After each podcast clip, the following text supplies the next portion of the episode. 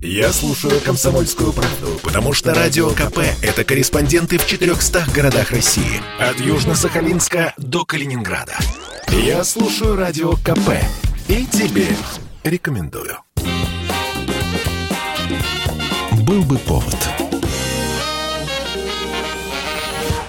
Здравствуйте, я Михаил Антонов, и эта программа «Был бы повод» 28 октября на календаре и рассказ о событиях, которые происходили в этот день, но в разные годы, ждет вас в сегодняшней передаче. 1944 год, 28 октября. Украину освобождают от фашистов. Почти 40 месяцев с самого начала Великой Отечественной на территории этой Советской Республики шли бои. Светило солнце, народ шумел на площадях. Маршал Конев и глава правительства Украины Хрущев среди освобожденного народа. После была оккупация, а далее, начиная с 43 года, друг за другом начинаются наступательные операции Красной Армии. Днепровская, Белгородско-Харьковская, Чернигово-Полтавская, Донбасская и многие другие. Общие потери населения Украины за время оккупации оцениваются в 8-10 миллионов человек. Местом одного из самых массовых убийств мирного населения становится Бабий Яр. Там уничтожено порядка 150 тысяч тысяч евреев, пациентов киевских больниц и тюрем, простых горожан. Во время освобождения Украинской Республики погибнут 3 миллиона советских солдат. Воды Днепра. Они были красными от крови и горячими от снарядов. Это была операция, успех которой определялся как смелым стратегическим замыслом, так и героическим исполнением. По слухам, Сталину об освобождении Украины сообщили прямо во время совещания. Выслушав донесение, Иосиф Виссарионович, как говорят, посмотрит на Хрущева, улыбнется и скажет «Танцуй, Никита, нет на Украине больше фашистов». Хрущев поднимется из-за стола и пустится в пляс. 1972 год, 28 октября. Советский Союз вот уже 11 лет как отправил в космос первого человека, и о космонавтах созданы песни, фильмы, картины. Теперь настало время рассказать про изобретателей ракет. В советский прокат выходит фильм «Укращение огня». Все, что я делал и делаю, связано с обороной страны. Этим я занимаюсь, в общем-то, главным образом. Ну и еще, как видишь, спутники, космические корабли прочее, прочее, прочее. Главного героя картины, прототипом которого стал конструктор Сергей Королев, играет Кирилл Лавров. Впервые в советском кинематографе приоткрыта завеса секретности над ракетно-космической промышленностью СССР. Конечно, все целиком и полностью не рассказываются, но сам факт появления такого кино – событие историческое. Под вымышленными именами персонажей фильмов скрываются настоящие конструкторы ракет. Недаром консультантом на картине выступает выступает соратник Королева, академик и ученый Борис Черток. Правда, самого Королева вот уже нет как 6 лет, но его имя по-прежнему широким массам неизвестно. Жрать нечего. Землю пахать нечего. А он, видите ли, уйду. Ну и уходи. Уходи! Плакать не станем. Обойдемся как-нибудь и без тебя. Кстати, Борис Черток фильм «Укращение огня» раскритикует. Слишком пафосно и идеалистично, скажет он. Тем не менее, лента очень неплохо пройдет в прокате, завоюет несколько премий в соцстранах и в финале станет лауреатом советской кинопремии имени братьев Васильевых. 1995 год, 28 октября. Самая крупная авария за всю историю мирового метро происходит в Баку. Пожар, который случится в подземке, унесет жизни почти 300 человек. Суббота, 5 часов вечера во время движения по тоннелю аккурат между двумя станциями загорается двигатель одного из вагонов.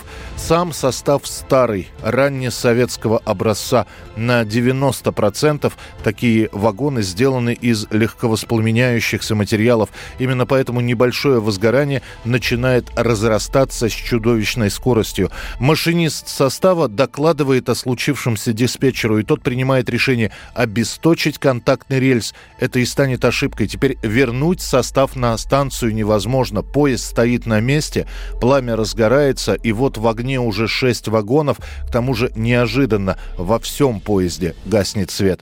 Встал, быстренько среагировал, говорю, рядом молодой парень был, говорю, слушай, помоги, откроем дверь. Он говорит, там ток убьет. Я говорю, ну какая разница, где умирать? Пытаясь выбраться, пассажиры разбивают окна в вагонах, прыгают на рельсы. Позже нескольких человек найдут недалеко от поезда. Они успеют спастись от огня, но не от дыма, который заволакивает вагоны и тоннель. Некоторые пытаются ухватиться за что-нибудь и дотрагиваются до силовых кабелей на стене и получают смертельные удары током. Спасательная операция начнется только через полчаса, а огонь полностью удастся потушить лишь к вечеру. Спасатели сначала поднимут на поверхность тех, кто вы выжил, а уже после тех, кто задохнулся в дыму. Уже около двух суток бакинские медики ведут борьбу за жизнь десятков людей, пострадавших в результате пожара в бакинском метрополитене 28 октября. По словам министра здравоохранения Азербайджана Али Инсанова, основной причиной гибели людей явилась удушье и дыхательная недостаточность вследствие длительного вдыхания ядовитых смесей, образовавшихся в результате возгорания пластических деталей обшивки вагонов – Согласно официально опубликованным данным, в результате пожара в бакинском метро погибло 286 пассажиров, в том числе 28 детей и трое спасателей. Число раненых составило 270 человек.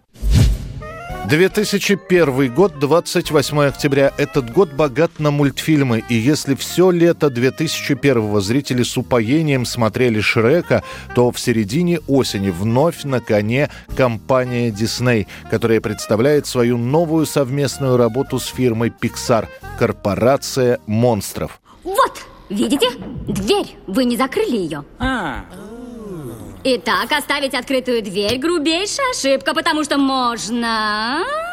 Э, можно впустить сквозняк? Можно впустить а? ребенка. О, мистер Водолок. Нет ничего более ядовитого и ужасного, чем человеческий ребенок.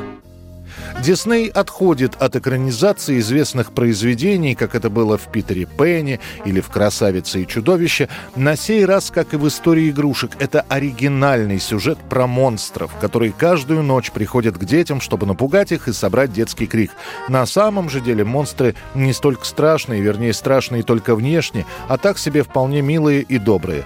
На этой картине компания Pixar впервые столкнется с серьезной проблемой. Один из главных персонажей корпорации корпорации монстров здоровенное чудовище Салли. Он весь покрыт шерстью.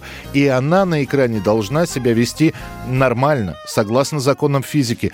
Для этого приходится придумывать новые анимационные программы и докупать компьютеры, потому что мощностей для обработки столь детальных и мелких частей просто не хватает. Для каждого ребенка мы подбираем идеального монстра, чтобы получить мощные крики, из которых мы и производим энергию. Каждый раз, когда вы что-то включаете, корпорация монстров с вами. Я работаю в корпорации. Период наивности сокращается. Пугать детей становится все сложнее. Потраченные 115 миллионов долларов на один мультик полностью окупятся в прокате. Прибыль корпорации монстров составит почти полмиллиарда долларов. Кстати, сразу после этого будет запущено в производство продолжение мультфильма. Однако Диснею не повезет на Оскаре. По итогам года 2001 заветную статуэтку получит все-таки Шрек. 1981 год в Лос-Анджелесе появляется группа «Металлика». Создать свою металлическую команду решают два друга. Один Джеймс Хэтфилд играет на гитаре, другой Ларс Ульрих на барабанах. Кстати, в начале группа была без названия, но в тот момент приятель Ларса, Рон Куинтана, попросил Ульриха помочь ему выбрать название для своего нового журнала об американских и британских метал-группах. Куинтона имел такие варианты, как «Металлика», «Металмания», «Хесс». Ульрих сообразил, что слово «металлика» — это отличное название для группы, и сказал Рону, что журнал с таким названием вряд ли кого-либо заинтересует.